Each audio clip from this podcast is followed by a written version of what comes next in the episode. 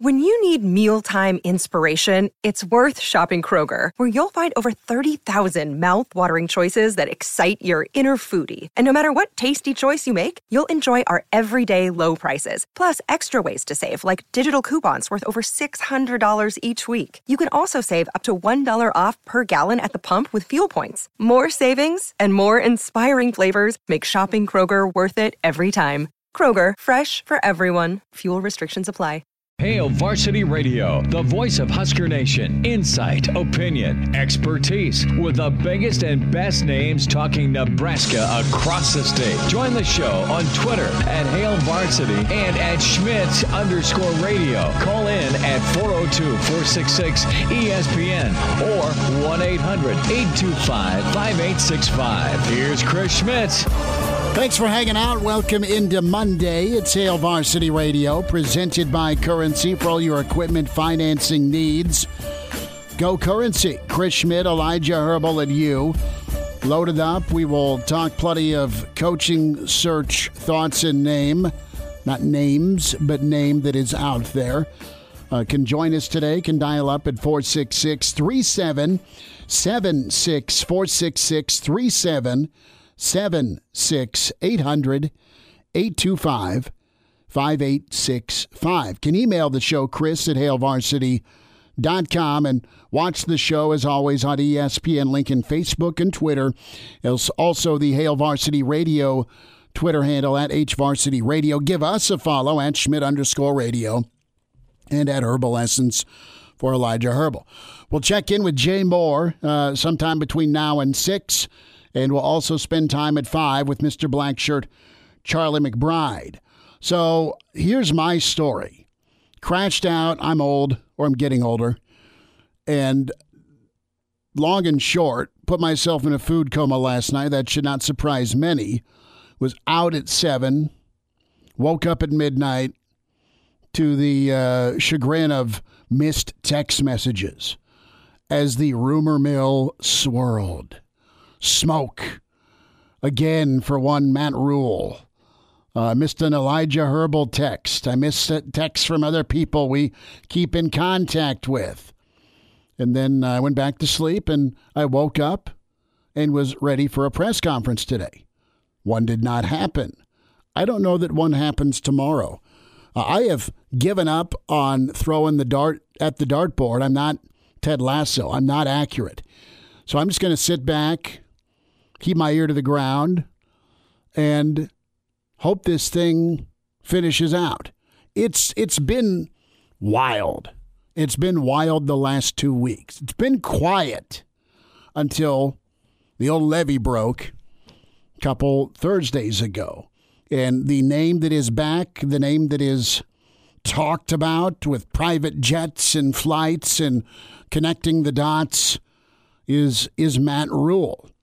And uh, just to reiterate Matt Rhule, we talked to Paul Myerberg way back when. Is this a month ago to the day?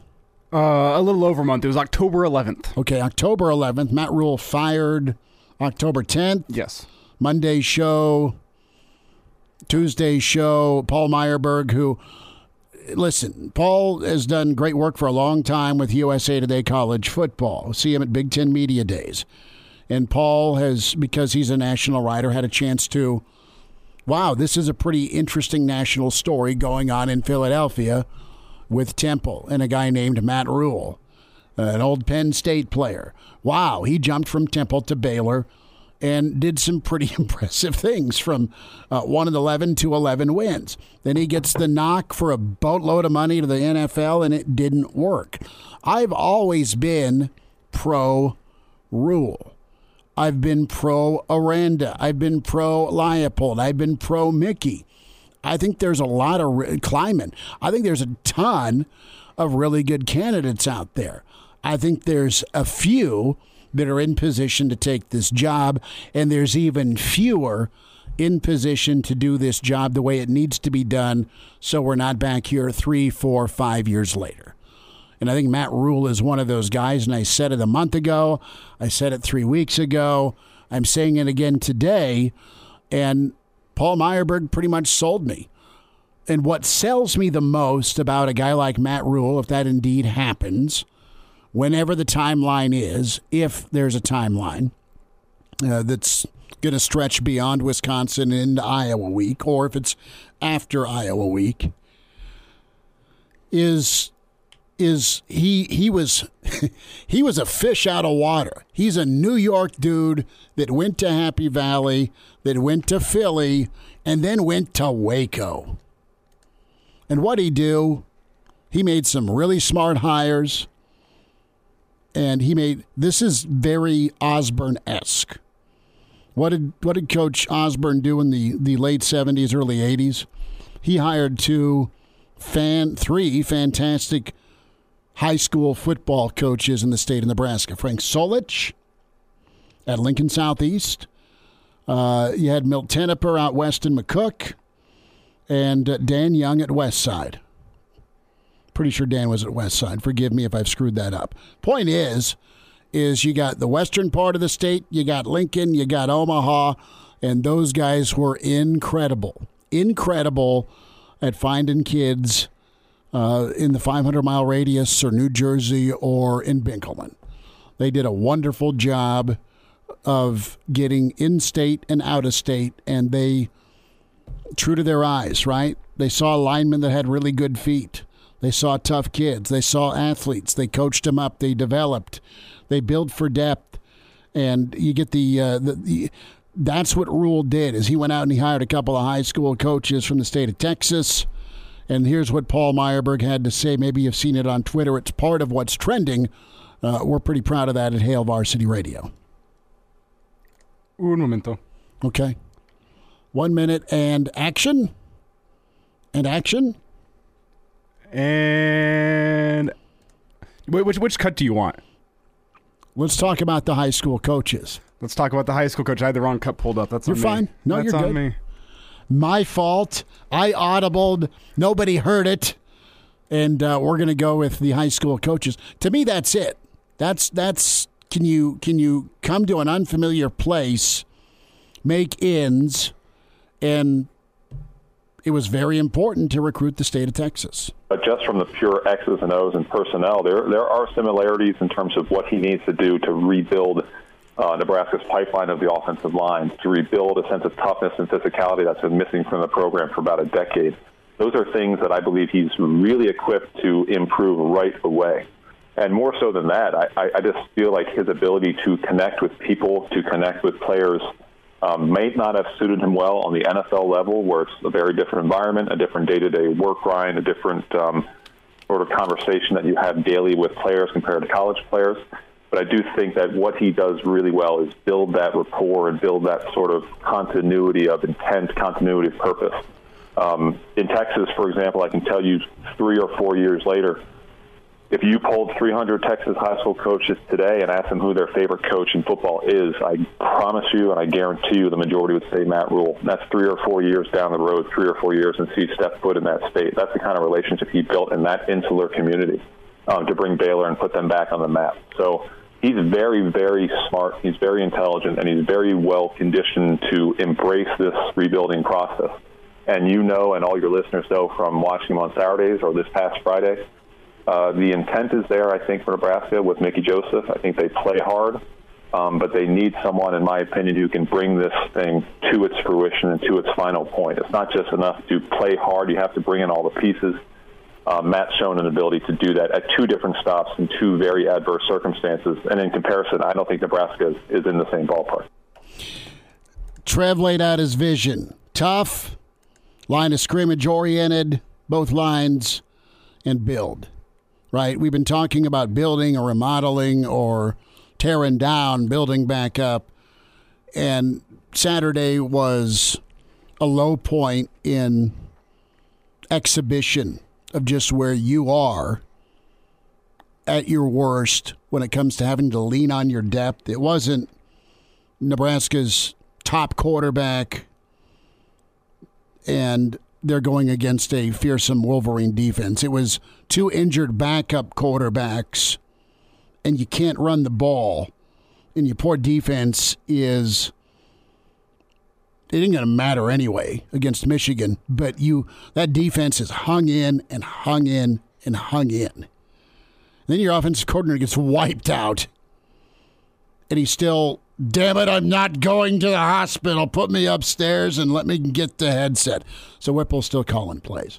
God love him for for sticking it out. that looked awful.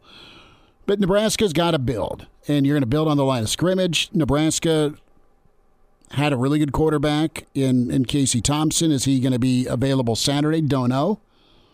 But the offense kind of built around what he can do for your offense, right? You got to you got to build around your line, and no matter what your circumstance, you can always lean on the big five dudes up front, maybe seven, if we're talking getting back to depth where the the backup guard is ready to go and there's minimal drop off. That's a pipe dream right now. Hmm. But you look at some of the comments in. Uh, you have Jamie saying follow the rule. Very well done. That's a T-shirt. Uh, Jamie's also asking, is it tomorrow? Uh, Jeff wants to know if there's a law saying how long a contract Nebraska head coaches can have. Some states have it. I don't believe so because Scott had five and then got extended two. And yes, top assistants are needed. It comes back to the, the Mickey question, the Busch question who do you keep on staff? Here's the other question, Elijah. We've thrown out and we've gone over 400 names. Who do you love? Who do you hate? Hate sounds wrong and, and a little bit too intense, but there's names that either hit you right or hit you wrong. And and Rhule's one of those guys that has hit me right. Aranda is one of those guys that have hit me right. Leipold's absolutely a guy that hits me right.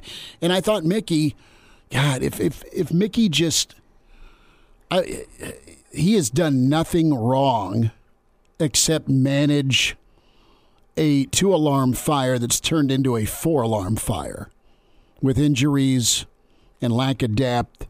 All he's done is the right thing. All he's done is recruit his butt off. All he's done is take it on the chin for the program, and all he's done is be positive and keep the kids focused. They'll play hard again, and they're supposed to, but that's real hard to see in a lot of instances if they've been similar to this. So I, I, I hope that whoever it is, uh, you, you get Mickey and you get Busch and you get Applewhite, and we can talk about some other assistants, but those are the three guys I think have done a good job can help you win.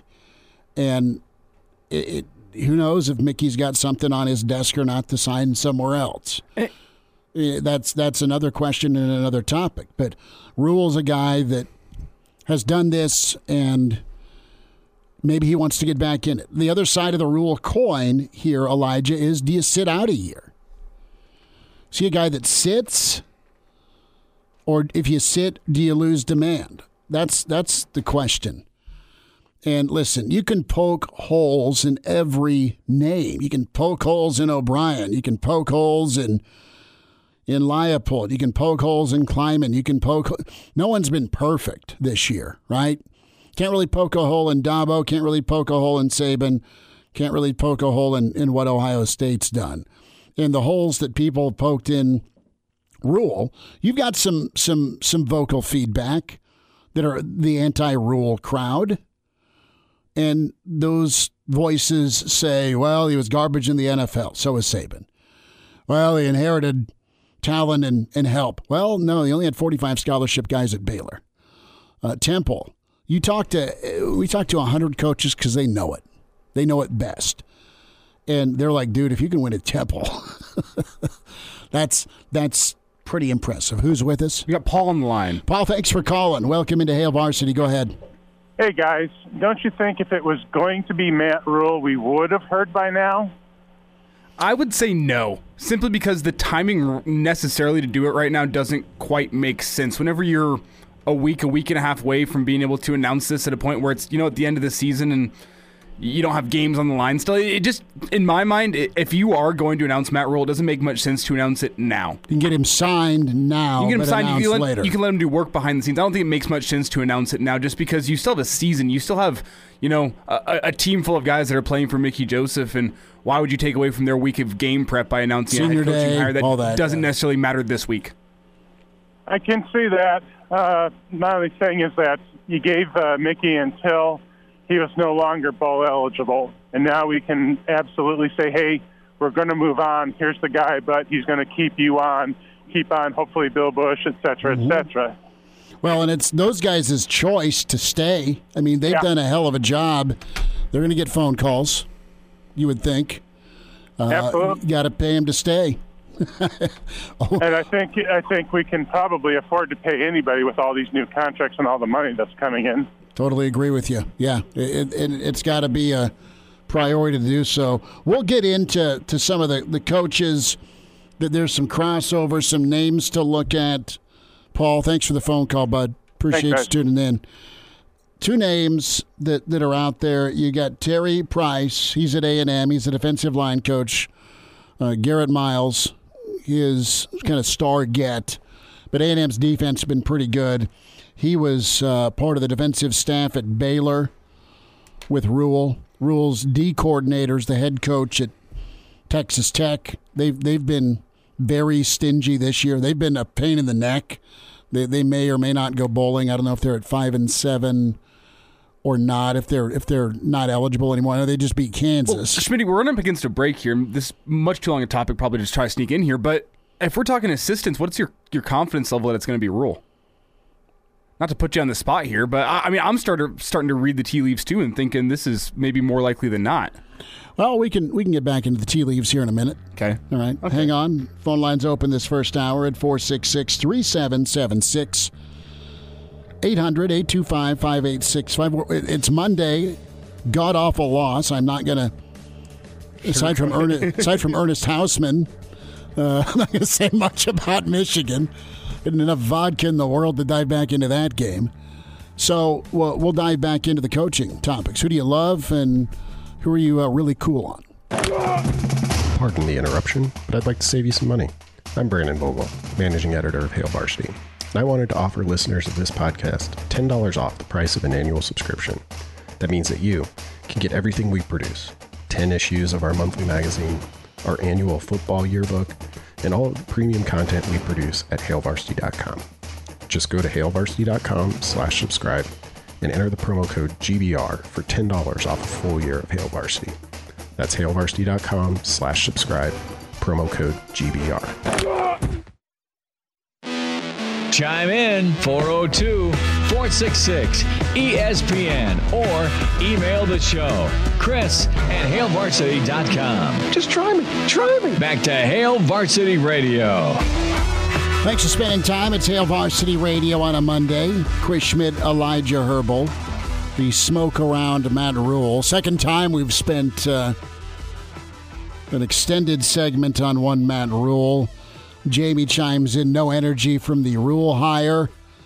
Uh, Matt says, I've heard a lot of wrong for me. You know, totally get it because you want who and whatever it is. It's got to be right. it's got to work this time. You are going into a situation where the Big Ten is getting much more difficult with UCLA and USC. You don't know if it's just one cluster or if you've got pods set up or what you're going to be facing. But Mickey nailed it in the post game when it comes to the disparity that was on display Saturday 34 to, to, to, to 3. It was talent, it was development, and it was recruiting. It was recruiting the right kids that stay in the program, and I think Nebraska's tried to do that. Michigan has done that. And while it was DEF CON 2 in Ann Arbor three years ago, after a 2 and 5 season, and a chewing by the uh, the president and a public spectacle of, well, Jimbo, we're going to cut your salary. Right? What happened? Stayed the course. Got his three tight ends. He is running uh, smash mouth football, and he's got his quarterbacks that haven't been asked to win a ball game, but they've not screwed it up the last two seasons. We'll see if Michigan Michigan didn't look great. And part of that was Nebraska, but Michigan didn't look like um, a team that can go stomp all over Ohio State again. I think if Ohio State's good enough, and they, they might they might be in their front seven, uh, to stymie the run game. Uh oh, mm-hmm. right? Uh, meanwhile, Ohio State's had to win games a couple of times this year playing power football. We'll get back on the coaching talk in a minute, but just my quick observation of Michigan v. Nebraska have have not. And Michigan, they got they got talent everywhere. They got depth, and it, it's it's easy, I guess, easier to keep those guys around. You know what? You can tell a guy you know what? We still think you're a year away. You, you need some time in the weight room. You need some me? time in the practice field. I'll send you, you to trust the me? NFL. It's a lot easier to stick around whenever you look at the guys ahead of you and you see them winning 10, 11 games a year. It's easy to say, you know what? That guy is winning 10, 11 games a year. Maybe the coaches are right. Maybe this guy is better than me. Maybe I need to get a little bit better before I'm ready to see the field. It's a lot harder sell whenever you're on the bench and you see the guys in front of you going three and nine or four and eight, and you say, why is that guy still getting a chance? I'm sitting here on the bench. I've been putting in my time. I've been working, and I'm not getting a chance in the field because the coaches think I'm not ready. But clearly, the product on the field isn't ready either. So what's the what's the the pause in, in letting me see the field? And it makes you want to go hit the transfer portal. It's a lot easier to keep that that talent around and let those guys keep developing. Whenever you can sell the fact that the guys in front of them are winning football games. Whenever your time is going to come, you're going to win football games too. Right, winning will not only breed energy and talent and a, an itch to be a part of the program, it might even bring some patience along, right?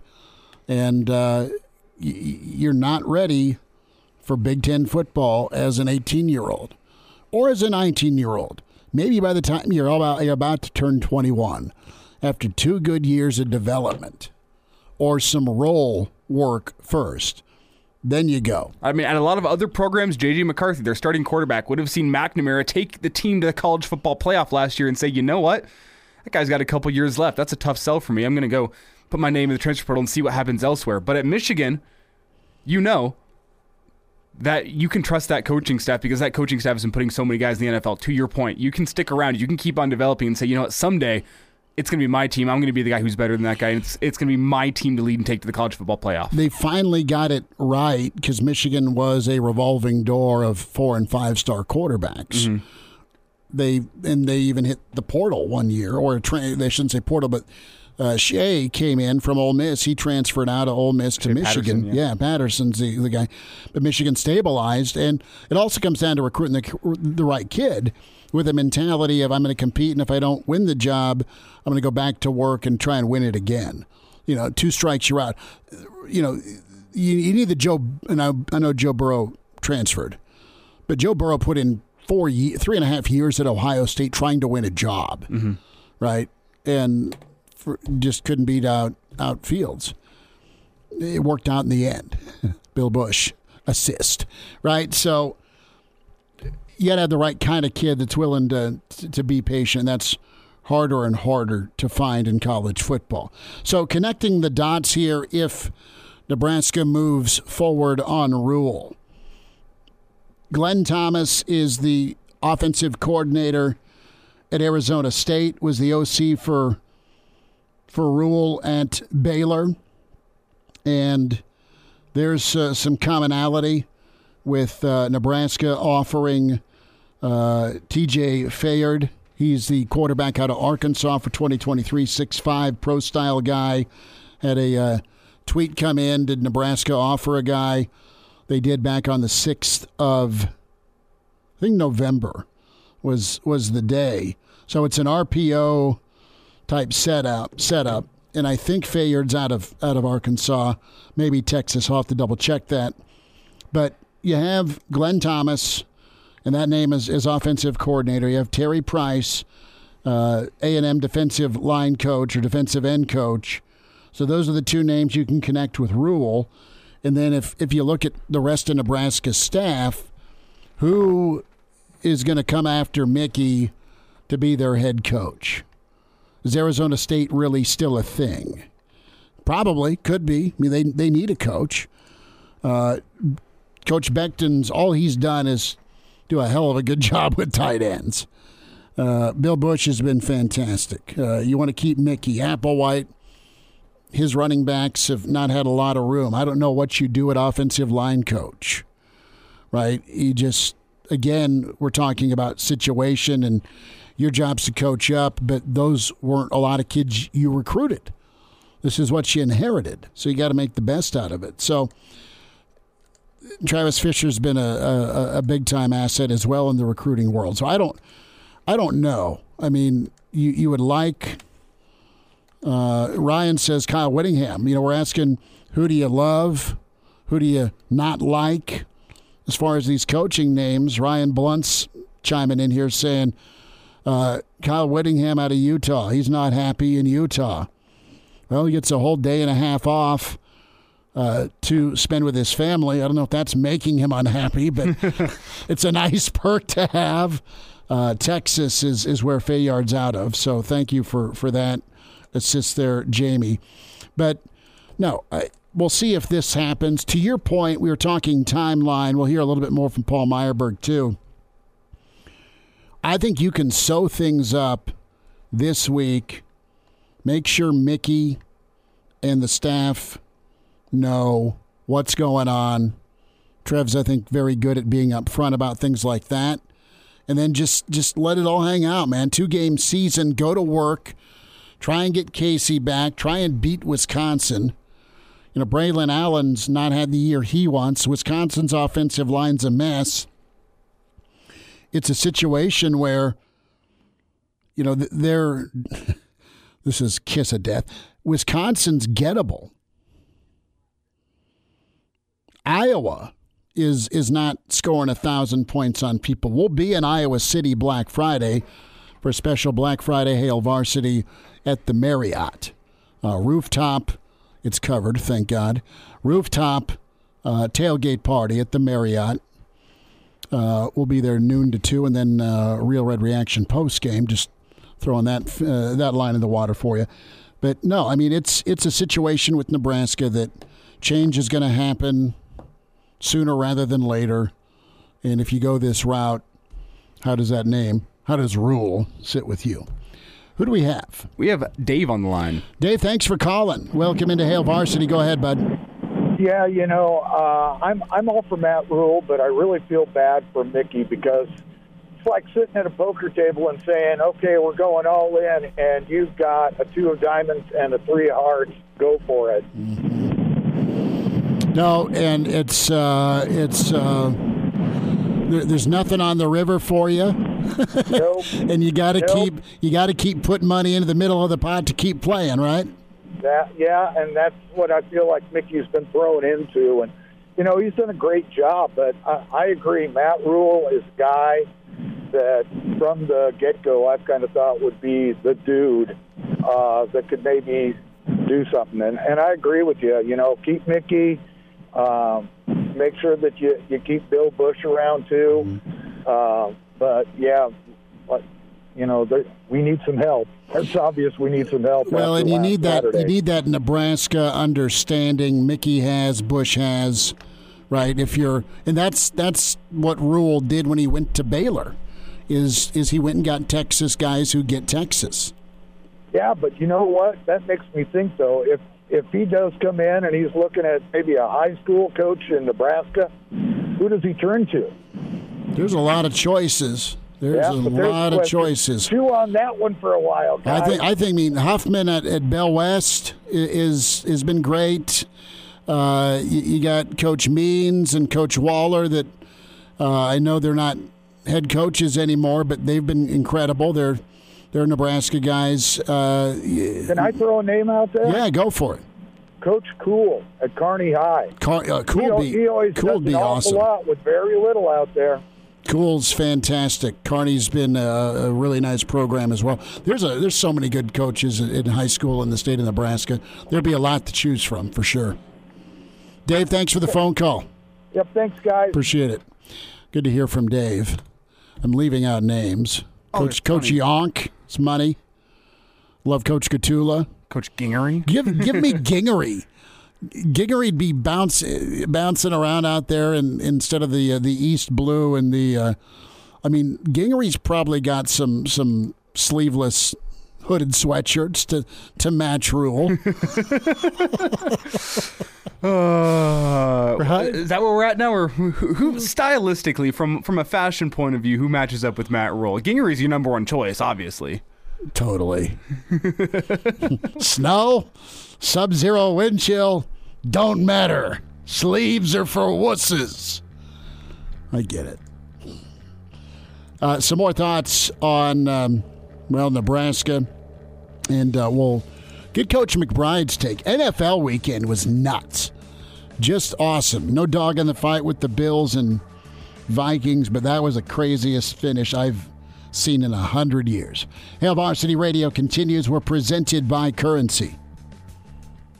And now. And now, back to Hail Varsity Radio. Back with you, it's Hail Varsity Radio. We're presented by Currency. Open phones here next 20 minutes. Jay Moore at 525. Charlie McBride joins us, Mr. Black Shirt, uh, on the program at 505. So here are the scenarios to win the West. Oh, yeah, there's still a divisional race. Uh, Illinois uh, can clinch if they win out. That's at Michigan. Nebraska really, like, rubbed off the wrong way on them, didn't they? 0 and 2 since playing Nebraska. They got to win both games, and Purdue's got to lose. Purdue's got to win out both games and have an Iowa loss. Iowa win both games, and they need Illinois to lose. That probably happens Saturday. The Gophers win both games and get an Illinois loss.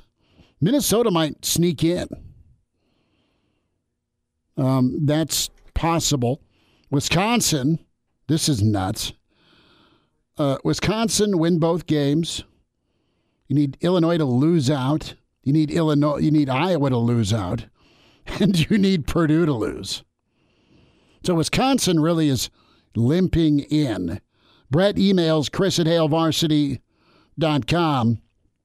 I disagree that kids are not being ready when they first enroll. I was a seasoned veteran, drinking wise. Anyways, that's a high school you problem, Brett. It's just being a bit judgmental on my part. Who's with us? Got Clay on the line. Clay, thanks for calling. Welcome into Hail Varsity. Go ahead. Hey, thanks for accepting my phone call. Um, couple things. Number one, I'm not a big fan on uh, Coach Rhule. I respect him, but I just don't feel that he's had the wins in the top 25 enough to put us over the top. Number two, I really, really am concerned about offensive line coaches. I think we need to open up the book to sit there and get a quality one like the coach, line coach from Virginia Tech, or someone along those lines. Not only offensive line, but defensive line. Number three, I do feel that we need a better high school director of relations. And I'll throw a name out, and you guys can talk about it or just dismiss it. Would be Lou Varley from Peru State College. The dude's been around a long time and he knows a ton of people, and he is a high school. He knows how to connect with high school coaches. So I'll let you talk about that. Appreciate your time, guys. Hey, Clay, appreciate the phone call, man. Uh, yeah, the, the top 25 record, not good at Baylor, Ofer. But he was at Baylor, what, three years? Yeah, and that's also a little bit misleading because there are teams that he beat that finished the year in the top 25, but at But the time he beat them, them. was not they were not top Okay. 25. And I, I believe he was 2 and 5 at Baylor against top 25 teams. Uh, Temple. Sorry, it's Temple, I should say, But- yes. No, uh, so listen, uh, more time at Baylor. I look at last year's Baylor squad. Okay, that was a lot of his his groceries. I think Aranda's great, so I'm not taking anything away from him. Uh, th- there's two offensive line coaches. Uh, keeping with the A and M theme, but I know A and M struggled on offense this year, so that, that may not be a great take. But but remember Addazio, right? I mean, he he had been a head coach. He was at Temple after Rhule, but before that, he was a head coach at Boston College. Addazio's, and I think he was a guy that was at Florida as an offensive line coach. I think he was one of the Urban assistants. Okay, so th- there's that. I would, I would do this. I would find a way to to get two offensive line coaches to go old school, and and that's how Nebraska was dominant. Coach McBride will, will bring it up potentially. You had two line coaches on defense and offense. You had a rush end coach and you had an interior coach, and then you had uh, tackles and, and interior guards and center. Milt and and Dan, two guys, two sets of eyes. You had Barney and Garrison. I would go throw a lot of money at, at Mr. Garrison out at North Carolina State. Get him back to Nebraska. That's just me. Uh, and then uh, you, you, have uh, Lou Verley. That's a good suggestion by Clay. I'm not super familiar with Lou, but hey, that's that's really cool. That's good. That's good to get a suggestion when it comes to high school relations. Listen, I think Mickey has done an amazing job of beating the streets on the ground, very active. You look at the Malachi commitment. You look at Mickey in, in Omaha, stopping by a lot of places. And and that's that's one thing Mickey can do. I mean, he can go crush it nationally, but he can crush it locally. He's you ask Mickey what he wants, how many zeros, recruiting coordinator. That is if if Nebraska moves on from him. I think it's I think he I think he will have that opportunity to stay, and I think you you uh, you ask him. Listen, hypothetically here, say Arizona State's really interested in you. Hypothetically, say Arizona State is going to offer you. Do you know how bad they are going to get smoked by sanctions? Is that still a thing anymore? I don't know. I mean, Bill Self just did four, did is doing four games for the FBI wiretap stuff, and Herm Edwards didn't care about rules. Well, I, I think the question that you're kind of alluding to here is: is Mickey Joseph wanting a head coaching gig this cycle? Like, no matter what it is, he wants a head coaching gig, or did he get his taste of it and he's he going to say, you know what? I think he got his I, taste of it, and he did a. Think if he could do it, Elijah, at a place that is not in turmoil. That's what I'm saying. Where do you wait for the right opportunity? If, if you had your chances at interim head coach, and then you know what, you stick around at Nebraska, and you, you're part of the the the coaching staff that builds Nebraska back up, which that's a big if. We've seen a couple coaching staffs try it. It's a it's a hard task, and I don't want to try to undersell how difficult the task is. I think it's very doable, but I think it's still a difficult task. But if you're a part of that coaching staff, are you allowed then to wait for the right opportunity to come along? A school that's not well.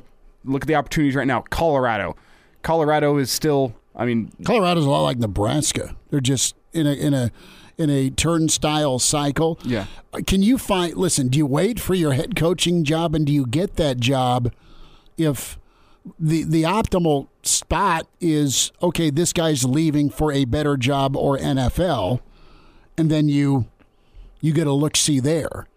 You're not walking into a place that's six straight years of no bowl games in an era where everyone goes bowling. That's Nebraska. But think about how bad Kansas was at the end of the old Les Miles era. Colorado's in the same situation. They've at least been to a couple of bowl games, but they're a they're a nightmare. Arizona State, NCAA jail or scholarship. I mean, not, they've not been able to have any on campus visits. I think I remember because of Herm's little COVID end around. Huh. No, no visits allowed, huh? Let's fly it out anyway. So, so there is reason with that in mind for Mickey to stick around. But I'll also say, I've said it before in reference to recruits, and I'll say it again in reference to Mickey that the program and the rebuild of this program is better than any one individual, no matter how great his recruiting prowess is. If Mickey decides to go elsewhere, I think I can look back and I can say without any bias that Matt Rhule, I believe, is more well equipped for a full Nebraska rebuild than Mickey Joseph is. I'm not saying Mickey Joseph couldn't do it, but I do believe that Matt Rhule is better equipped for it. And if Mickey decides to go elsewhere and looking out for his own self interests, I, I, think you have to say, you know what? I think Nebraska got a, a, better individual in Matt Rhule in terms of equipment to turn this thing around than Mickey Joseph is. And if Mickey decides to go, I think that's something you have to live with if you're Trev. You do. And you say thank you, thank yes. you, thank you to Mickey. If he has a if he has a better opportunity, yes, get paid, take it, take care of your family. Absolutely. We'll wind down hour one. And now, and now back to Hail Varsity Radio. Thanks for spending time. Hail Varsity Radio, presented by Currency for all your equipment financing needs. Go Currency. Chris Schmitz, Elijah Herbal, Hail Varsity Radio. And uh, good uh, input here from uh, Jamie on just his take on things with um, Mickey when it comes to the, the, the Mickey question. If uh, it is Rhule, then does Mickey stay? And the Arizona Arizona State job. is is Mickey a guy that would take over a, a gig like Arizona State that are going to be facing NCAA sanctions? Is is Mickey a viable candidate at an Auburn, or do you go to a smaller market?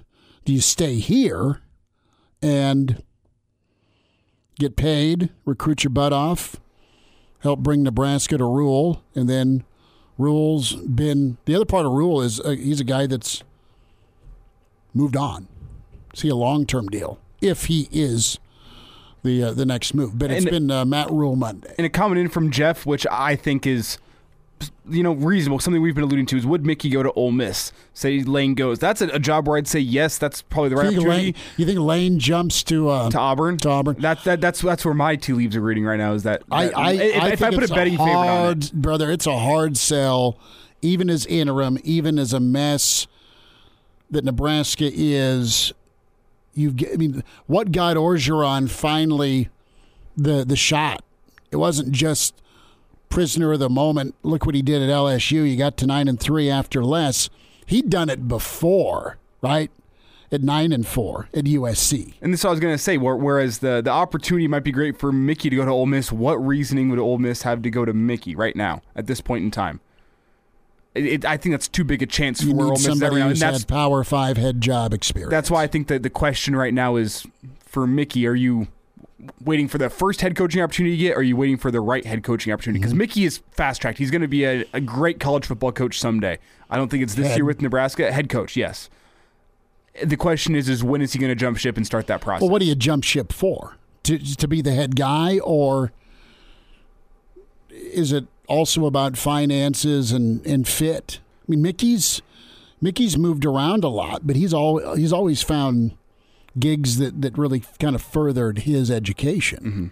I mean, he's he's been very smart about where he's gone, and he's grinded, man. He's grinded forever. Where he's making thirties. I mean, think about this. When did he get to LSU?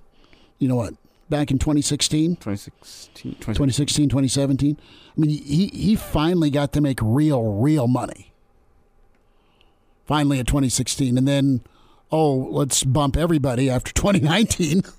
You see his protege Jefferson just killing it yesterday with the catch of the year. Reminder about Red Zone tickets selling fun since 2001. Do you have tickets you want to buy or sell? Going to go see Nebraska football or Husker volleyball? How about NFL action? Creighton basketball, concerts, theater seats, CWS. It's all on the menu for you with Red Zone tickets. They're located in Omaha. They are Omaha proud and a local source for you. An A plus Better Business Bureau rating, a 100% guarantee on all orders. You'll receive authentic tickets and experiences you'll never forget. Check that item off the bucket list now and create the memories that last a lifetime. Do so with Red Zone Tickets. RedZoneTickets.com today. RedZoneTickets.com. All right. What Mr. Blackshirt say about Saturday and this upcoming Saturday? We'll get his take on the Matt Rhule name floating around. It's Hail Varsity Radio. Hour two on the way. We're presented by Currency. Each year, approximately 5,000 children are diagnosed with brain cancer. Of those children, nearly 30% will not survive, and many of those that do are left with debilitating side effects for life. We're asking you to help by tuning in to the 10th annual Team Jack Foundation Radiothon presented by the Home Agency on September 29th. Become a champion for a cure for just $20 a month. Visit teamjackfoundation.org to learn more. Thank you for helping us fight for a cure. Welcome to Hail Varsity Radio, the voice of Husker Nation. Insight, opinion, expertise, with the biggest and best names talking Nebraska across the state. Join the show on Twitter at Hail Varsity and at Schmitz underscore radio. Call in at 402 466 ESPN or 1 800 825 5865. Here's Chris Schmitz.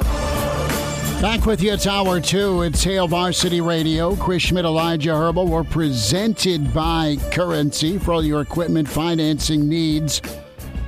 Go Currency. Tomorrow we will spend time with Barry Alvarez, Mitch Sherman, and all the things that uh, the press conference entailed uh, tomorrow with Mickey and company.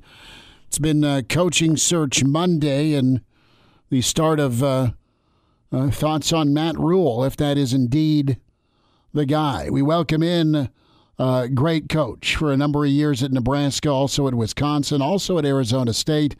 Uh, Mr. Blackshirt himself, Charlie McBride. A Monday with Charlie. Coach, how was the weekend? Oh, it was great. well, it was okay. it was I, about four I hours. You, what, want I, back?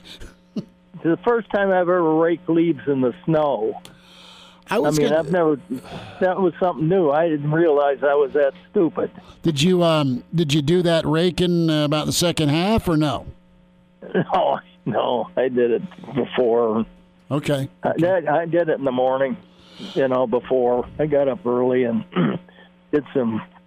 I get you have to get a fire. you have to get a fire permit here when you burn because there's so many trees around and everything, and and and you can't. I don't burn unless if it's windy. It's just crazy because you know it's too many leaves around and that stuff will start a fire and. you, you can say you can put it out, but you better be fast. So you were uh, you were battling the leaves this weekend, is what it sounds like. Mm-hmm. Yeah, and I, yeah, yeah, I, yeah, I was. And the sad part about it is, is we don't have anybody here, and the people, you know, you have to kind of clean the one up next door and the one on the other side of you. And They're all mm-hmm. gone. Sure, sure. Well, burning the leaves, that sounds like a novel idea. Well, coach, you've got a fire permit, don't you? Yeah. Yeah, yeah, yeah. So, and if he didn't, he wouldn't tell us. well, you just you just can't you can't deal with the wind, right? Yeah, you just well, you don't want to do that. I mean, if the wind's blowing good enough, it, it, your fire seems to migrate. Yeah, it uh, it was it was a tough weekend. I want to get your thoughts real quick on any positive takeaways, any players you liked Saturday. We'll, Yeah. we'll get to, to Nebraska, Wisconsin in a moment, but just Saturday, it was just a tough, tough day for Nebraska, 34, 34 to 3. Okay, you want me to tell you what I think? Yeah, ab- absolutely. Okay. Well, um, uh, it is, is um, but there's two kids that, that young young players. They're both freshmen that I think are are going to be re- really good football players, and and that's uh, uh, the linebacker Hausmann, Hausmann, and yeah. uh, and uh, um, is it Malcolm? Hartzog. Um, Yeah, kid- Hartzog, the corner. The corner. Yeah. Yeah, he he gets a little bit hurt a little bit because of his height, but uh, he's he know he's got instincts and and things like that, and I think as he gets stronger, he, he'll be dangerous.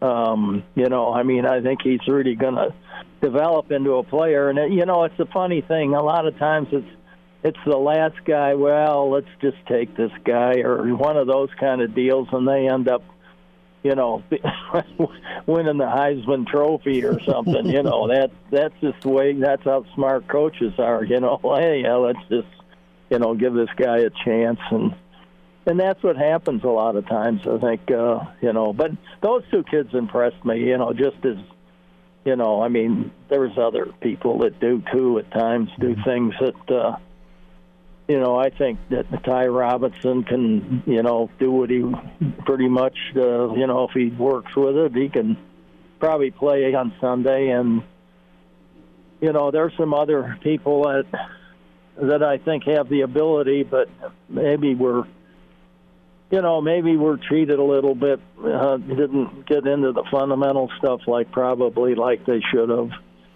And I always go back to the same thing. I think when you have kids standing around at practice, and even though you know Mickey's made them move around a little bit, you still, if you work on something, you need to keep working on it. You can't go stand and watch everybody else do it. I mean, you have to you- have to understand that if you're a scout team guy, you're at an advantage because you're lear- you're taking the stiff stuff that you learned in group work from your position coach and are able to work on that while you're playing against the varsity you know, teams, you know, and scout as being a scout. And um, you know, we've that sometimes leads to a little a little pushing and shoving, but that's what you're looking for. I mean, that's you know, I mean, that's kind of it isn't really what you're looking for, but I mean, it's uh, it it it it, proves that you know that the, the guys that are the good players. Now you you figure you tell those kids, look at you're playing against as good a player as you're going to see on on Saturday. Mm-hmm. You know, and and you know you're even though it's not live, you, a lot of the pro scouts came in and thought it was. Sure. We, we'd have four stations going and people knocking the snot out of each other, but nobody was hurt. You know, and um, I think that's one one reason why a lot of these teams that are doing it don't get the reps of their players. You know, I mean, know, you know, don't get the whereas if you had the the four stations, your top three quarterbacks are going to get quite a few reps. Well, they'll be ready to go if they're healthy, presumably with more practice reps. Charlie McBride's with us. It's Hail Varsity Radio, a Monday with Charlie. Coach, the name today is Matt Rhule. And what do you think of Matt? I know it didn't go well for him in Carolina, but I think you probably know the name from Temple and from Baylor. It's not Rhule? Did you say? I said Matt Rhule. Matt Rhule. Oh, Matt Rhule? Yes. Oh, that's that's the word for today. That's the word for today. That's absolutely right. That's the word for, I for today. You know, you're asking you're somebody that really has no idea when it comes. You know, coaches are the worst guys to ask us stuff to. You know, I, you know, and ask them who you think is the better team. And every time I said who is it, I'm wrong. No, I get So- it. I get it. But Uh, no, but I, I think you know, I I think he's earned his his stripes. You know, I just I don't know him that well. I think personality wise, um, I think that's important, and it seems to me that you know, just from what I've seen a little bit, that, that you know, he's the kind of person that you know kids would like to play for. I think you know, and that pro football stuff. Well, I mean. I always look at the example of how good uh, Coach Lou Holtz was, and when he got into pro ball, it wasn't the same, you know. And so, a lot of guys are made because they're more people, you know, uh, people persons than than a lot of them. And uh, pro football is kind of a cold business anyway. You notice that none of the head coaches ever really mention the names of any of their assistants. It's always the TV people only that do that. Sure. And and so you know that's that's it's kind of a weird profession. I think. Um, you know, as far as that goes, I think there's a lot of guys that enjoy doing it. They don't have to recruit. They don't. It's all football, and uh, then that's the part that I think a lot of them, you know, like. Well, Coach, one of the things you're hearing out of Carolina about Coach Rhule and his tenure there was that his his nature to be a control freak turned a, a few people off to him. Where it sounds like he even had to go and uh, part of his contract was that he, wanted to go and, and confirm, approve all the social media posts from the team uh, before they went out to make sure you know nothing was getting out uh, on social media that would harm his chance at winning a football game. And that rubbed a lot of people the wrong way. But that's just generally who he is. He's a control freak kind of guy. And, and tell me, is that something that is is better suited to college football than it is to the NFL? you know, I I know a lot. I mean, I've heard more about it from high school coaches who actually really don't want uh, the kids to even read any of that stuff. I mean, even when it's not about them all the time, and you know, you always get some guy on that's going to say something that he has no clue what he's talking about. He just it came out of the air this morning when he woke up. you know, it's. Uh, I mean, I'm reading stuff in the paper about you. I can guarantee you this. This is going to be the next coach and all this kind of stuff. You know, those guys are, and uh, you know, so I, I just, you know, if you are a control freak, you've got something to learn because there's other people involved, and I, you know, just in taking my job when I was there as a as a coordinator if I think one one head is better than four, then I got something wrong with me. you know, you you have to trust your other the guys that you're working with that they're going to, you know, they're going to help you along the way. They're, you know, they're there to. That's what they are. They're there to do the best job we can all do together. And um, you know, that's kind of the way it is, I think. And you know, and if you're the offensive coordinator or the defensive coordinator, that you want some information from all of them.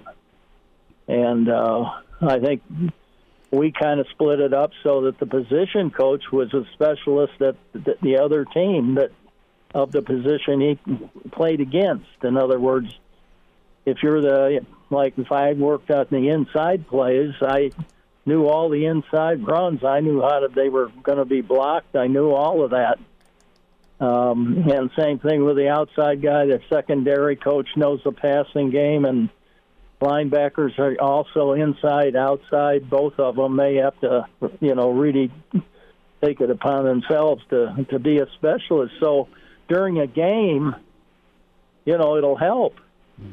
And uh, especially with little things like inline stunts and things like that. And I've said this before that I know that uh, Tony Samuel, when I was there, I'd call a defense and he'd say, put a stab in or put something else in it. You know, uh, they're going to run something, you know, there and you put it in and bang, you know. if if he didn't do call it, then it's not going to, you know, wouldn't have been as good as it it was. So there's different gut. You have a gut feeling sometimes, and uh, you know about stuff. I always did. I, I sometimes you have to you have to go with your gut feeling when you're calling plays or you're calling defenses. Charlie McBride's with us on Monday with Charlie. Coach, we'll wrap up. Thoughts on Wisconsin? Nebraska's underdog by 13. 13? 13. Yeah, let's let's put it this way. 13, that means uh, I'd say that means six. Okay. Because it's seven to nothing already when they come in here. Ah. You know, you know what I mean?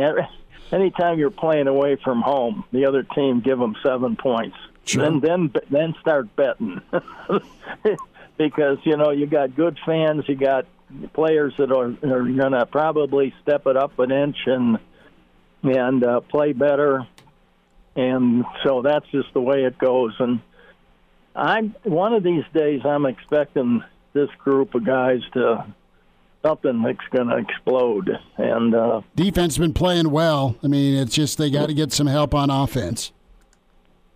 Well, they'll do that. I think. I think they will. I. I think a lot of times you when you when you get in the bad weather, okay, mm-hmm. and and you if you work on the passing game, you work on the passing game and you kind of set the running game back, you can't expect anything better than what you got. Nothing. Mm-hmm. you know, you got pretty much. You know, you didn't you didn't help your offensive linemen become better run blockers, and so you know those that's important. Charlie McBride's so with us. It's, yeah. it's a matter of it's a matter of being you know your skills are they developing you know at the pace they should or are they not? Coach, well, we'll uh, see how it shakes out. 11 o'clock on Saturday morning, kickoff against Wisconsin. Wisconsin's in search of that uh, next win to be bowl eligible. Nebraska going to play for pride under Mickey, and he's done a tremendous job. Coach, thank you yeah, for. He, go ahead. He's done a good, really good job. Okay, well, I'll t- I'll talk to you after the game. Yeah. Okay. We'll uh, we'll Okay. check in and have fun fighting them leaves. Good. Thanks for having me. I'll talk to you later. See you, Coach. Take care. Yeah. Bye bye. There he is, Mr. Blackshirt, Charlie McBride, a Monday with Charlie. Coach went from, uh, I believe, Arizona State to Wisconsin. So he was at Wisconsin and then hired from Wisconsin to Nebraska. So uh, knows both programs very well and good insight there on all sorts of input to, to make the defense better. And he's not wrong, man. Uh, Hartzog and Ernest Hausmann, they have continued to grow and grow and grow and get better. And uh, they're playing really good ball. I mean, that one play by Hausmann getting the sack. That was awesome. Oh, he was shot out of a cannon where, I mean, it's not like uh, McCarthy's a, a, a bad athlete. No. But Ernest Hausmann made him look like a bad athlete. So that I'm actually with, and that might be the the one positive takeaway. Is there is still something in the cupboards for whoever the next coach is. The question is, is what does roster attrition look like next season? Well, Hartzog's a dude that, I mean, Nebraska and coach was right. They found him and uh, they uh, offered him, and what a get, right? He's played good ball, really good ball. Jay Moore going to join us. Get uh, Black Shirt Jay's take on, well, the Matt Rhule name today. Hail Varsity Radio, we're presented by Currency. Allstate, two-year starter, and rush in for the Big Red and NFL vet. Is Dudeness or uh, Duder or, uh, you know, El Duderino if you're not into the whole brevity thing. It's Blackshirt Jay Moore with Hail Varsity Radio. Back into it, it's Hail Varsity Radio, presented by Currency. For all your equipment financing needs, go Currency. Blackshirt Husker NFLer and uh, co-host Big Red Wrap Up Jay Moore with us. Jay, you been on any stakeouts today? no, I've been I've been working. You know, no stakeouts. A little too chilly for for for a steak to uh, be checking out who might, may or may not be coming into uh, Omaha or Lincoln, Nebraska here currently. So no, I'm I'm at the office wrapping up some stuff for the rest of the day, and then and I'll just I'll just trust your guys' as good uh, you know sources and insights on who might be the next head ball coach at uh, University of Nebraska. True or false? Jay Moore was with Matt Rhule at the Dave Matthews Show. well, if uh, if if I was, you were too. Then. Well, you and I, you and I were, we're like, same we area, were right but next to each other, but we didn't know it. Yeah, well, yeah. I, there was some big guy that could bench press a, a semi that I asked if I could get on his shoulders, and he kind of looked at me fun. I'm kidding. I'm kidding. uh, no, we were both in the pit. I was uh, I was towards the uh, the right sideline. You were towards the left sideline. Fair to say. Mm-hmm. Yeah. Yep. Yep. We were close to the entrance of the pit on on our the, on our side, so Yeah. it was easy access to the restrooms and uh, the cocktail line. So we were we were thinking we you know we were thinking very efficiently about where we stood. No, there you go. We were, we uh, he took a, a, like eight or nine selfies as he left the stage, and uh, just story of my life, just uh, on the cutting room floor, brother. I mean, I was off to the to the right, not pictured. but Dang uh, it. yeah, it's all right. I'm not I'm not anything to look at. But uh, good show. We'll, we'll get more of your Great Dave show. review in a second. But back to football. Uh, let's talk offensive and defensive lines because that's where Nebraska needs to go to work. And what's the feel in a locker room if a new coach goes JUCO? There's the portal now, but uh, Callahan went pretty heavy, didn't he, with with JUCO defensive linemen and some offensive linemen to uh, to, to get things where he wanted them when he came in. Yeah, but uh, heavy, heavy uh, defensive line. Um, you know, Ola Dagunduro, um, Good ball Barry player. Cryer, Yeah. JUCO guys. Uh, Carl Nicks is a JUCO guy. Came from San Francisco, along with Mo Purify. Those I think those guys went to the same JUCO with each other. So yeah, that was those are obviously three really good gets by by Bill. And uh, you you know you got to do what you got to do to kind of solidify those things. And and whether it's through JUCO or it may be through the transfer portal, I tell you what, just getting those transfer uh, uh, defensive linemen, offensive linemen, those guys are gold and those guys are so hard to come by and get right away. I mean, these guys, if they, if you are worth, you know, you're worth a damn on on either side of the ball, uh, you're you're going to get like thirty or forty offers, literally uh, in a transfer portal, and then it's coming down to NIL money, all sorts of crazy stuff. Which obviously I think Nebraska has some weight in the NIL NIL side of things, but most of these guys are end up they go to the the big dogs, just like all their other recruiting rankings. You know, it's the it's the Alabamas, it's the Clemson's, it's the Georgias, Ohio States, Michigans, so on and so forth. Uh, for some of these those those top four or five guys on the other side of the ball that might go into the transfer portal. But if you can't get those guys, you got to lean on some some JUCO, and I, I would I would you know think that whoever this next guy would be, you have to you'd have to go that route. And you might not be able to get him in the early signing class, but you could probably get him in the later one, and and hopefully get him in in the summer. And once they once if their academics, I guess, are are in order, that's that's always a that's a second guess when you're starting to deal with JUCO guys. That's those those guys went to JUCO for um, are usually for academic reasons. So you got to make sure that everything's on on you know on par with those side of things. But there'll be some there'll be some sort of of dipping into the JUCO ranks just to get some more help, get some more depth, and just solidify and just become a little better. At, at, you know, coming in this next year on both sides of the ball. I think I think the defensive line has progressed pretty nicely so far in you know through what ten games even though you know you know they can't get any help from the offense. But on the other side, they this offensive line has, has struggled all year long, and whether whether it's Casey or or Logan or Chubba at, at the helm, these guys have struggled to protect and give time and and get somewhat of a decent run game going. And they they they've shown they've shown um, sparks at times getting the run game going, but unfortunately, you have a you know a, a, a offensive coordinator who just doesn't want to stick with the run. He likes to throw the ball, so it's uh, they've obviously struggled. I, I think the, the the play calling could help them out a little more. It just hasn't.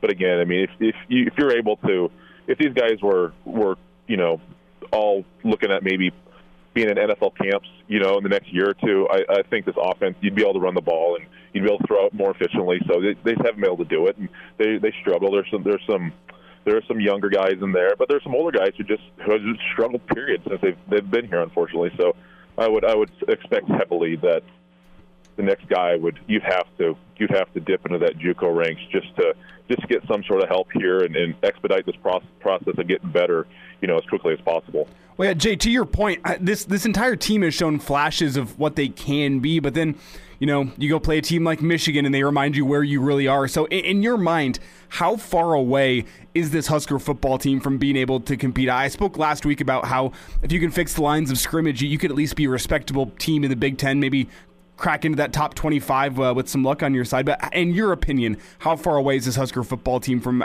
being a place that, that Husker fans will actually be proud of this football team? Yeah, I don't think it's I don't think it's as far as away as what you know the records and some of the results may show. I mean, you just look at this team last year; they should have beat Michigan, and Michigan was in the Final Four last year and won the Big Ten. So, and I know the the the, the, the defensive side of the ball is, is vastly different, and you had a quarterback in Adrian Martinez, but there's still a lot of these guys that played a lot last year are still here, you know, and I just think you get a couple more key pieces, you know, develop this offensive line and defensive line uh, starting day one, you know, whether it's it's Casey next year or whoever it may be, the quarterback is a huge position in the game of football.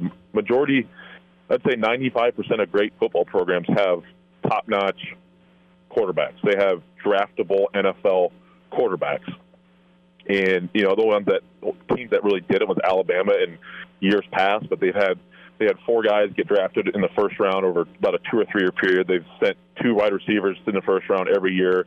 Uh, you know, you just go after running backs, and you just you, you don't have to have an elite quarterback when when you're just surrounded by first and second rounders everywhere on both sides of the ball. So I think that that's going to be an interesting situation going forward. But they're not they're not that far away. I mean, that you just gotta you just gotta approach it the right way. And I'm saying like I'm saying they're not that far away from being, you know, be able to go eight and four nine and three. You know, hell, seven. And, you know, they're not that seven and five is not that hard to attain. I'm saying they're not that far away from from competing to win the Big Ten West.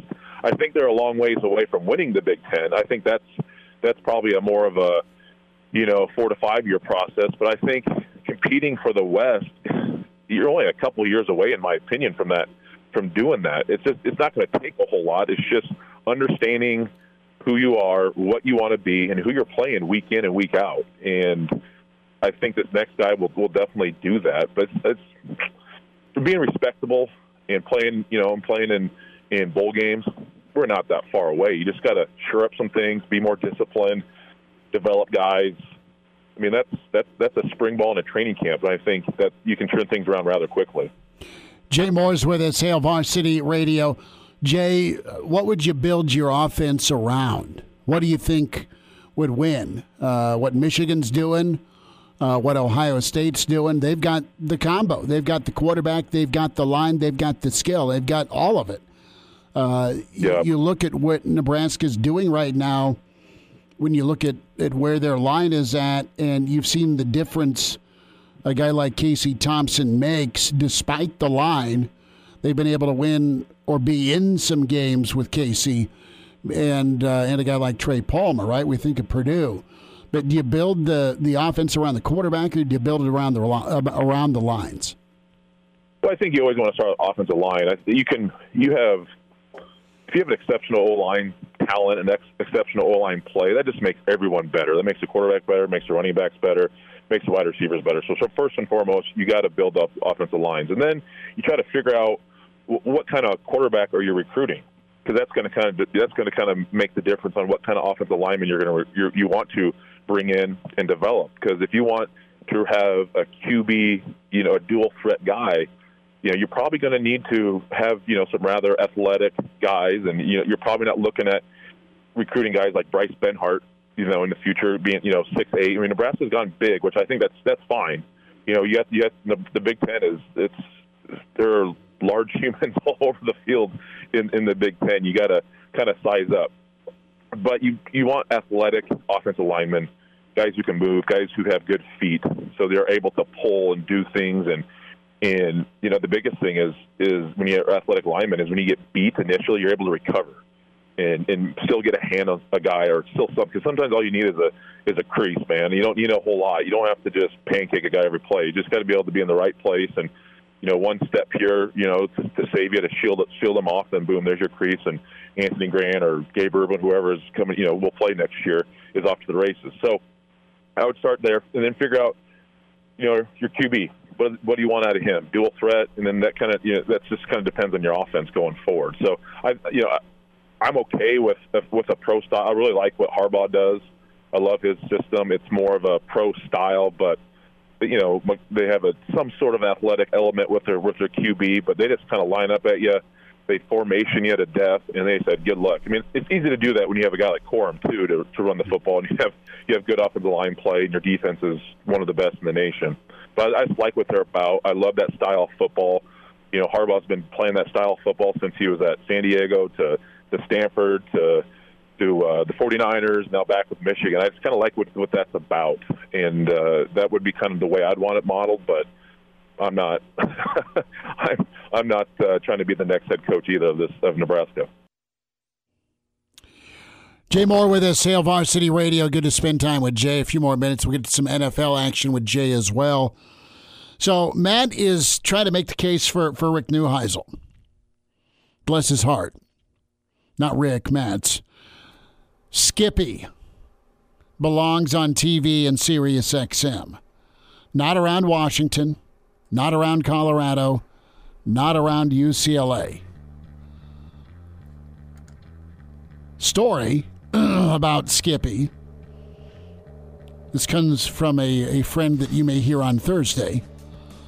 Skippy let the players have beer on the plane ride home. See, that's just cool. That's cool. Nah. you know what isn't cool? your acoustic guitar and a turtleneck every Friday night in Boulder. Game plan, my man. Skippy's been pun- punted out of everywhere he's been.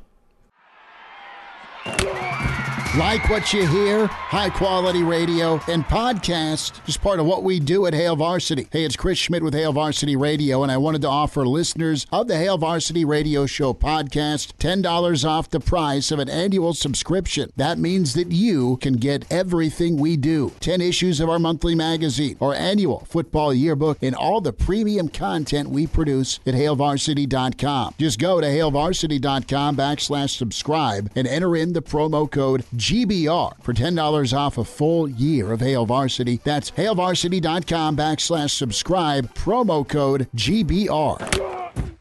And now. And now, back to Hail Varsity Radio. Jay Moore's with us, Hail Varsity Radio. Jay, whenever you're looking at offensive scheme, do you think about, you know, recruiting? Because that Michigan scheme, it's great for offensive linemen, it's great for running backs, but – you're going to be hard pressed to find an elite quarterback that wants to go, you know, hand the ball off 30 times a game. I know JJ McCarthy was a high ranking recruit, but uh, I don't think he's necessarily, you know, the, the, the top NFL talent at the position uh, coming out here in a couple years. So, w- with that in mind, is that something that's going to factor in for you? Because I know everyone loves the triple option, but it's kind of that same problem there of well, what talent are you going to get here to come run the triple option? I think, first and foremost, you're going to get recruits because you win, not because of the system you run. I mean, that, that's going to have something to it. But the fact that you're winning, and recruits want to be part of winning programs. They want to win Big Ten championships. They want to they want to play in the college football playoff. And I know that's going to expand here. They want to they want chances to win. I don't think it's necessarily. Uh, oh, I don't. I'm not going to go to Nebraska, even though they play for the Big Ten title every year, because I just don't think I, I'll be able to develop into a pro, you know, a pro prospect. You know, Nebraska's had decent amount of talent here in the last year. They probably, you know, they've had more if they would have, you know, guys, more guys get drafted, they would have won. And I think that's that's the, that's the first. I mean, I'm just looking at what I would want to do as a recruit. You know, is, is you want to go somewhere you win. The more you win, the more times you're on TV, the more scouts that are at practice. That's that's what scouts want. Scouts wants NFL teams want to draft winners. They want guys that are part of winning programs. So that's that's first and foremost. And then, yeah, if, I mean, if you get a guy, I mean, you might be able to tweak, adapt, do things to his certain skill set. But again, as long as uh, when you're building a house, you have to have a solid foundation. You have to have everything in order, and that foundation is top-notch, elite offensive line play, top-notch, elite defensive line play. And then once you have that solidified, now you can kind of start getting fancy. Now you can start start thinking about what kind of floors do I want, what kind of refrigerator do I want, what kind of carpet do I want, what kind of furniture I want. And that's hot tub, Jay. We need a hot yeah, tub. Whatever. What kind of pool? What kind of gym do you want? You know, it's all that kind of stuff in there, and that's that's what you kind of figure into your quarterback. That's your running backs. There's your there's your linebackers. There's your DBs. But until you don't have a solid foundation of off of your line play, your house is going to be crap. You know, you might be able to get by every now and then if if the weather's you know calm and cool. But as soon as anything choppy, a storm comes, hell, whatever it may be, a storm or some something, that house is not going to be able to survive. And that's what's what we've seen with, with Nebraska in the last decade is our line play just hasn't been to where it needs to play. I mean, other than you go back to the Riley years with uh, Maliek and Vincent Valentine, you know, and then maybe maybe last year they're they're pretty darn good, but the defensive line is just hasn't been there. Offensive line, you know, really hasn't been worth its salt. You know, I don't even. You probably go back to the Searles and Jake Long and in those years with Amir. So you got to get back to that. Get got to get back to that, building that solid foundation. That's that's winning up front, and then then you figure out what else what else you want to do after that. Jay, uh, we're not going to ask you about Michigan because we don't want you to uh, get sick on air. But we can ask you about Wisconsin. They're favored by a bunch. They, I'm fairly certain, held. Uh, you look at the Wisconsin win and or loss against Iowa. Iowa didn't have many yards, if any, but it was special teams, turnovers, defensive score, uh, short fields, and then you get a two touchdown win. You go plus two in the turnover margin. Wisconsin's really limping in. They got to win Saturday or or beat Minnesota just to get bowl eligible. What happens Saturday? Well, it depends on I think the status of Casey. You know, if he's not able to play, then okay, how's how's Chubba? You know, he went out of the game. Okay, then what, what do you do with Logan? And that's that. Let's just say if Logan's able to go and the other two guys aren't, what are you doing with Logan? Because he's not great either, healthy wise. Yeah. What if? Yeah, he's not great, but what if he gets hurt? Who else is going to play? So they are in a very sticky, tricky situation here. I think if if Casey could play, and I hope he does, I I think Nebraska has a really good shot, and I put a 13 point dog. But if Casey can't play, I mean, this this offense has scored one touchdown since Casey Thompson's been hurt. That was against Minnesota. So I just don't I don't foresee them doing that. Uh, this defense, as, as well as they played, it's just going to be kind of the same scenario like we saw against Illinois and Minnesota. You're going to play well enough defensively. Braylon Allen's probably going to be able to get Creasy on a couple runs because the defense is out there too long and he's just too good. And you're looking at a 17 to six tight ball game, in my opinion. I don't think Minnesota's defense, or excuse me, uh, uh, Wisconsin's offense is anything great. Mertz has struggled heavily this year. If Casey can play and go, I think Nebraska has a chance. But if if if they're relying on Logan Smothers again, he's banged up. I just don't know what you're able to do offensively. We can't score any points. We can't sustain drives. Everyone just kind of just loads the box and just says, "Hey, good luck trying to beat us over top," because you don't have quarterbacks can can take it over top. So um, until we know what Casey's in, I think it's going to be a kind of a similar ball game offensively and and defensively. It's just kind of the same story. that we are going to see that we saw against Minnesota and and uh, Illinois, unfortunately. NFL, real quick, your takeaway with that just wacky marathon that was Bills Vikings.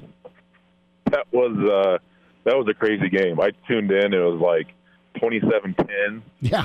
And then and then the Bills go for it on fourth and two. He throws a pick. They could have got points. You know, mm-hmm. make it 30 to 10. They don't. Bills just kind of fight back like they've done all year and somehow win that game. You know, you had the miss.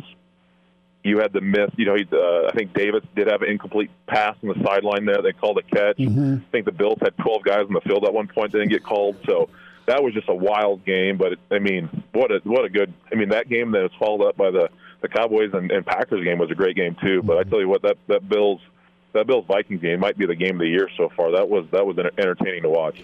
Vikings found a way, man. They were super impressive. And then, are you going to buy stock in Green Bay or no way?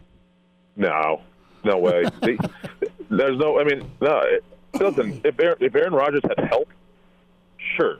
But I mean, geez Louise, the guy has no help, and what are they? What uh, four and six now? Yeah. So I I have a hard time. I don't. The Vikings are winning the North you know, the NFC North. I just can't foresee them, the Packers, getting a, a wild card to sneak in the playoffs. There's someone from the NFC West, and is going to, they're going to get two teams probably in, and then maybe even the NFC East will get a couple teams in as well. So I just can't foresee the Packers unless they go on a, a, a hot streak, but they don't they don't have enough help. They they traded it all away. Jay Moore with us. Watch him Tuesday night. Big Red wrap up and uh, Jay Moore, uh, longtime black shirt Husker and uh, NFLer. Jay Bird, we'll check in next week. Thanks for the time. Yep, you got it. Thanks, fellas. Good to spend time with Jay Moore, black shirt Husker NFLer. We'll wrap up some NFL and a little bit more from Paul Myerberg on uh, the Monday Rhule, right? It's uh, Matt Rhule Monday. At least that's been the talk for most of the show.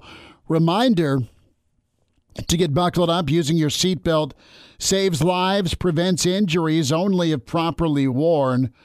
Uh, make sure you buckle up. A message from the Nebraska Department of Highway Safety Office. We are on the road Friday, final road show Friday, down at the Single Barrel, last home game of the season.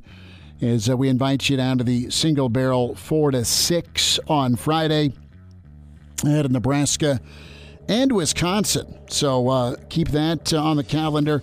Should be a good time. Uh, a lot of red down there. Not sure what the, uh, the, the travel party looks like for whiskey, but I know I'll be uh, be eyeing a big old steak. We'll dive into some NFL. Wind down on Monday with Hail Varsity, presented by Currency.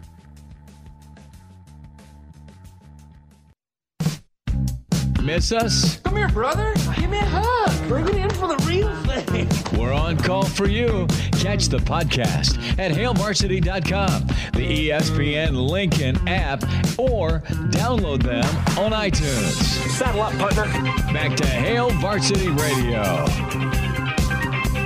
One final time, Hail Varsity Radio, presented by Currency. For all your equipment financing needs, go Currency.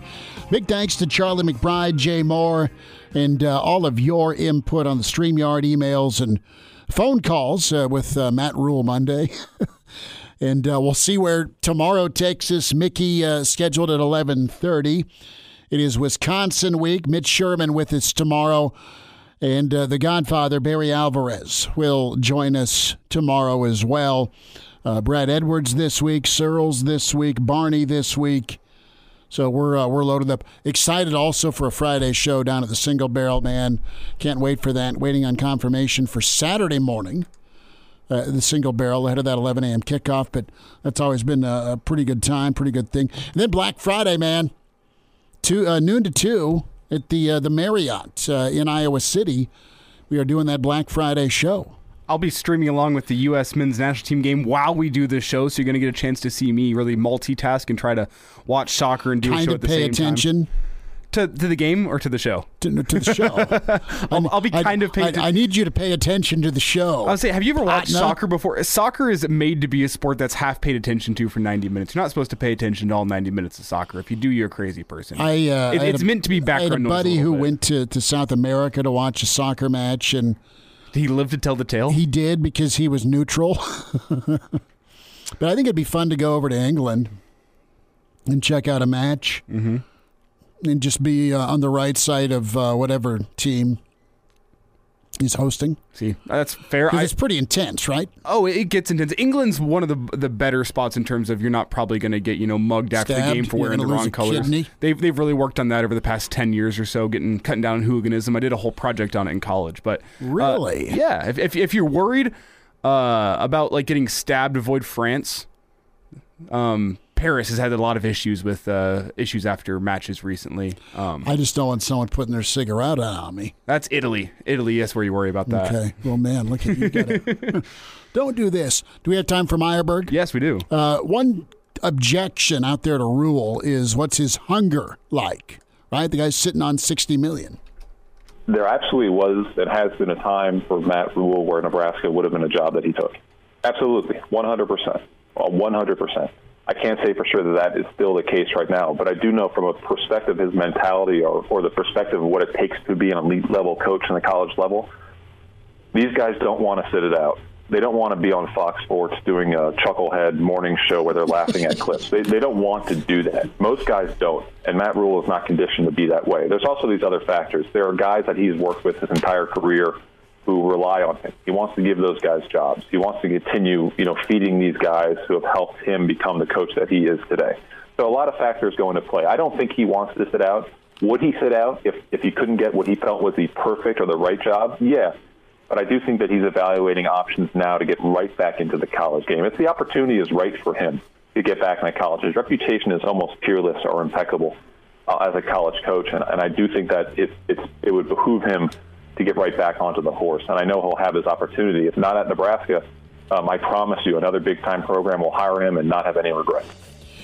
Paul Myerberg, uh, that is posted. Uh, the date is what the eleventh, October 11th, 2022. That's uh, that's Paul Myerberg right after the Rhule firing, and it's been brought up again. We'll talk to you tomorrow at four on Hail Varsity. Have a good night. Thanks for the time. A Huda Media Production.